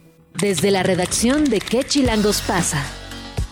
8 de la mañana, 40 minutos, momento de cambiar de ritmo y de tono porque tenemos que hablar del día de la neurodivergencia, tenemos que hablar sobre la visibilización de este sector de la población, de la sensibilización que le falta todavía a, toda la sociedad, la verdad, a la sociedad en su conjunto. Y lo vamos a estar platicando con Angie Molina, periodista. ¿De qué chilangos pasa, Angie? ¿Cómo estás? Hola, hola, muy buenos días, chilangas. Así es, como lo mencionan ayer, 18 de febrero, fue el día de la neurodivergencia, el cual, como ya mencionaban, existe para visibilizar este sector de la población y sensibilizar a los demás sobre la existencia de estas personas. Pero ¿quiénes son las personas neurodivergentes? Son aquellas que tienen un funcionamiento cerebral atípico o distinto a lo que las personas deberían tener normalmente, ¿no? Es decir, dejan de tener conexiones neuronales, provocando patologías como el autismo, la dislexia, el trastorno por déficit de atención con hiperactividad, síndrome de Tourette, entre otras. En México existen alrededor de 1.590.000 583 personas con alguna condición mental, de las cuales el 46% son mujeres, es decir, 731.049 personas del sexo femenino viven con algún trastorno mental, según el INEGI. Roberto Cortés Torres, psicólogo de la Asociación Civil Psicología para el Desarrollo, nos contó que los trastornos mentales son más comunes en hombres que en las mujeres y esto ocasiona que los estudios sean enfocados en el sexo masculino y provoca que algunas características de patologías neuronales pasen por alto en el sexo femenino y reciban un mal diagnóstico. Escuchemos al doctor. Los estudios que se han hecho y se detecta más es en los hombres, en caso de autismo y, esta variante que antes estaba entre que si eran Asperger y ahorita lo último es que no mm, todo va sobre la misma línea, se presenta o hay una, digamos, una tendencia mayor en hombres. No quiere decir que no existan mujeres, pero están en una menor proporción. Digamos, se tiene como el estudio más hacia los hombres. En caso de, del TDA es más frecuente en los niños, aunque ahí hay un bloque se ha encontrado es que hay una mayor prevalecencia en los niños con hiperactividad, mientras que las niñas pueden tener, pero sin hiperactividad, este trastorno de déficit por atención. Si la gente o, los demás que están alrededor entienden o sobreentienden, por ejemplo, el, el TDA con, que, es, que es con hiperactividad, pues sí van a tanto niñas o mujeres, aquellos que no tienen esa hiperactividad pasan desapercibidos y entonces pueden confundirse o pensar en que no se esfuerzan, van a decir no le echas ganas, no se compromete y, y es que esas personas pueden distraerse más desde el interior. Y es que además las expectativas sociales y culturales junto con los perjuicios basados en el género han dejado a muchísimas personas neurodivergentes sin un diagnóstico y sobre todo a, a mujeres y esto desemboca en que no tengan apoyo y tampoco la validación que necesitan dentro de la sociedad. Las mujeres a menudo se ven presionadas para ajustarse a las normas sociales, lo que puede llevarlas a camuflar o enmascarar algunos de sus de las características o rasgos neurodivergentes, dificultando aún más el reconocimiento de sus necesidades. A continuación, escucharemos los testimonios de Fernanda del Pilar, con TDAH y distimia, Vigualito, persona trans no binaria y autista, Oriane Stern, persona con TDAH, autista con altas capacidades y disléxica, quienes nos compartieron sus historias de diagnóstico, la estigmatización y la discriminación que han sufrido al ser neurodivergentes y además por ser mujeres de nacimiento. Tengo dislexia, altas capacidades, autismo y ADHD. Y cada uno fue a diferentes momentos de mi vida. A mí me diagnosticaron a los 23. Genuinamente no fue algo fácil lograr el diagnóstico ni de ni del autismo ni del ADHD, la verdad.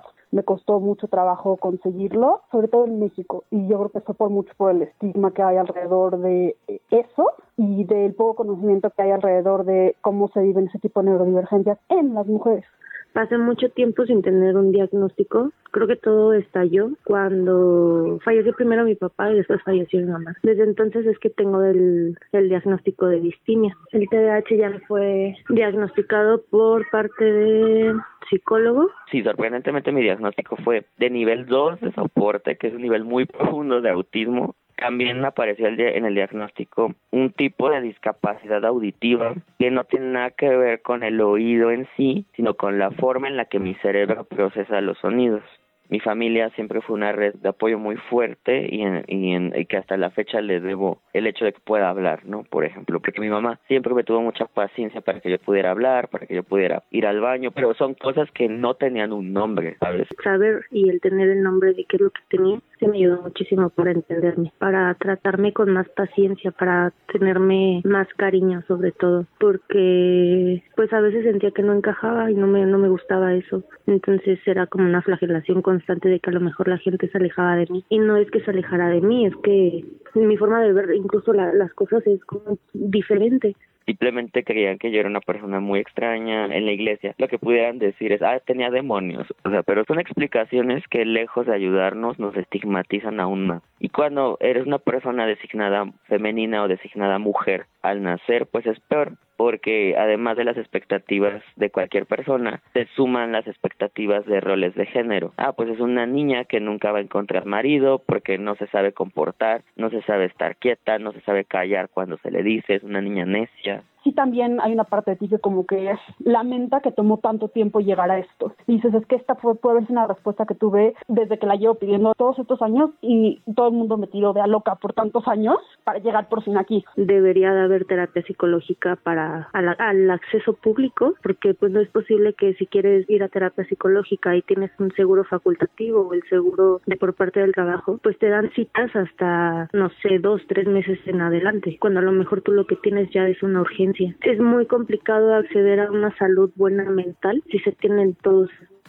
nuestras vidas son igual de valiosas que cualquier otra persona que no tenga ningún diagnóstico de algún tipo de discapacidad o de neurodivergencia. Escuchamos a estas a estos tres testimonios, cabe mencionar que Vic Walito y Oriane Stern son miembros fundadores de la colectiva neurofeminista Neurofem el cual ya está inactiva, sin embargo, en Instagram pueden encontrar muchísima información sobre trastornos mentales traducidas al español, porque también hay muy poca información en español, tienen directorio de especialistas, por si alguien se interesa, ahí pueden encontrar mucha información. Y con estas historias les invitamos a informarse más sobre las neurodivergencias, eliminar los perjuicios a personas neurotípicas, perder el miedo a acercarse con un terapeuta y recibir un diagnóstico que le ayudará a entenderse, pero también reconocer y aceptar las diferencias que nos hacen únicos como individuos. En efecto, muy importante, Angie, esto que planteas, y me quedo también con estas dos cosas que primero que mencionaban. Eh, las y los eh, entrevistados que tiene que ver con la falta de la falta de diagnóstico, ¿no? Eh, lo, lo, difícil que es llegar a un diagnóstico y relacionado con eso estos ensayos clínicos que tienen un sesgo de género y eso lo hemos visto, la verdad, no solo en la salud mental, sino en el resto de las disciplinas de medicina, ¿no? Muchas veces se hacen ensayos clínicos solamente con hombres o solamente de cierta región o solamente de ciertos países y eso nos quita la posibilidad de conocer mucho más sobre las neurodivergencias y sobre el resto de la medicina en general.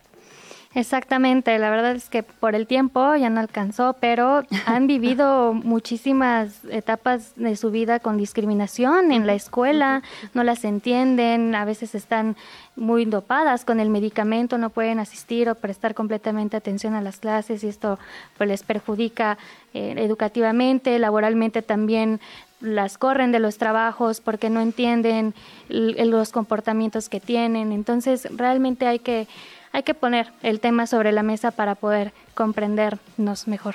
Pues gracias por hacerlo así, Angie. Como bien dices, en la naturaleza hay diversidad en el funcionamiento cerebral y en nuestros comportamientos y eso no tiene nada de malo, ¿no? Es precisamente parte de la riqueza de este planeta. Entonces hay que aprender a leerlo así, ¿no? Y a nombrarlo de la manera correcta y no como bien decías, ¿no? Estos pues malos nombres, rareza o es que es rarito, es que son demonios, imagínate, ¿no? Todos los estigmas y la discriminación con la que han tenido que vivir las personas, bueno, pues ni hablar. Eh, se elimina con información, como bien la pone sobre mm. la mesa. Muchas gracias, Angie Molina, por haber estado por acá. A ustedes, muchas gracias. Hablemos de deportes. Grand Slam en qué chilangos pasa.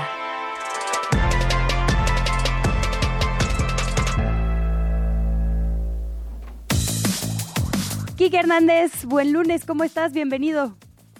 Eh, todo un placer estar con ustedes, eh, Luisa y Luciana.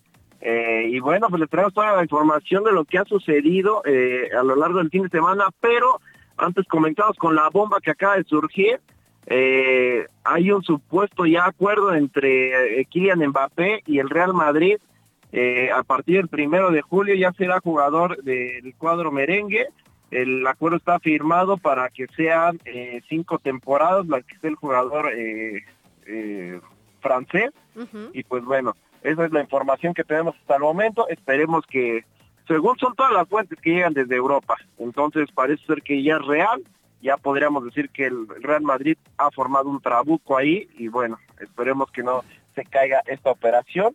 Supuestamente ya está firmado, ¿eh? Así es que bueno. Ah, bueno, si ya está firmado, ya aunque no es oficial, ya sabes que se guardan siempre lo oficial y es que muchas veces en el fútbol hasta que no tengas ya el papelito firmado, más hasta que no estén ya en la cancha, ya no se puede decir que es, eh, que es realmente oficial, porque muchas veces se cuentan tantas historias, se saben tantas historias de que ya hay contrato y todo, y aún así no se respeta y el jugador termina en otro lugar. Oye, ¿y es uno de esos romper récord de ingresos y de años? ¿O que, en qué condiciones pinta este contrato?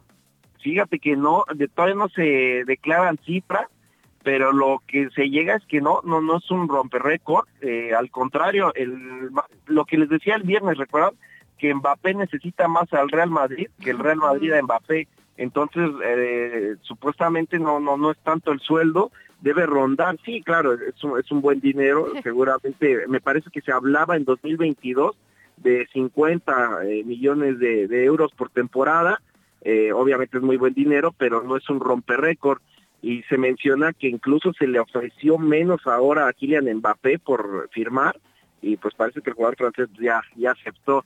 Eh, es que realmente eh, eh, Mbappé está ávido de títulos y sabe que solamente con el Real Madrid podrá conseguirlos. Pues Quique, eso en el fútbol internacional. Ahora bien, ¿qué pasa en lo nacional? Hubo mucha actividad este fin de semana y el Cruz Azul está insoportable. Sí, oye, el Cruz Azul derrota 1-0 a Tigres y pues bueno, son líderes de la tabla. También Puma está insoportable, este, derrota ayer 3-0 a Santos, se coloca en segundo lugar de la tabla y pues quien anda de capa caída es pues el América, ¿no? Entonces, eso está muy bien, me parece. Les toca de vez en cuando, la verdad, les toca también ah. en ese sentido. Pero mira, el América, digo, podremos... Eh, tener diferencias con ellos, pero eh, hay, que hay que destacarlo, ¿no? Fue lograron 24 partidos de visita sin perder, es un récord histórico en la Liga MX y pues bueno, se lo rompió nada más ni nada menos que su coco de siempre, el famoso Papachuca, 2-1 termina el marcador y, bueno, pero fue un muy buen partido, ¿eh? Fue muy buen partido, la verdad es que la América eh, jugó con todo hasta hasta donde podía, pero bien Pachuca, la verdad es que ya le tienen tomada la medida, chicas. Oye, Quique, y cerramos con el box. Hay información sobre el Canelo.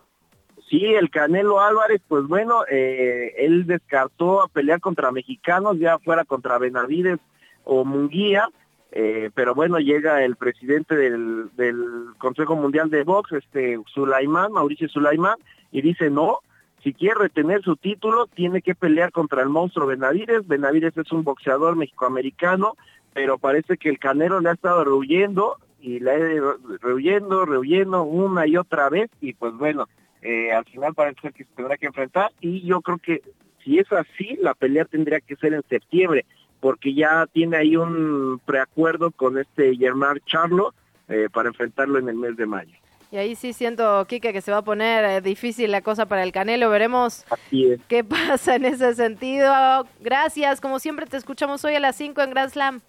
Un placer, ahí andaremos. Hoy le toca a Tavo y a Casa Deportes estar por ahí. Ah, muy bien. Bueno, para ahí escuchamos al equipo. Muchísimas gracias, Kike. Un abrazo y hasta el miércoles. Abrazo hasta el miércoles. Bye. Con eso nos vamos, bueno, no, con los anuncios parroquiales. Sí, anuncios importantes porque estamos mudando la transmisión. En Facebook nos encuentran con las redes de Radio Chilango y en YouTube, como siempre, en el canal de Chilango.com. Ahí nos están videograbando con nuestras caras preciosas de 7 de la mañana. Puede usted volvernos a escuchar en las plataformas de podcast y por lo pronto se queda con Sopitas FM. Hasta mañana. Llegamos al final de ¿Qué chilangos pasa? Recupera nuestra información en las redes sociales de Chilango. En el siguiente programa te esperamos con más información y entretenimiento. Nos escuchamos de 7 a 9. Amanece, sobrevive, infórmate y disfruta la ciudad con nosotras. Radio Chilango, Radio Chilango, 105.3 FM. La radio que... Viene, viene.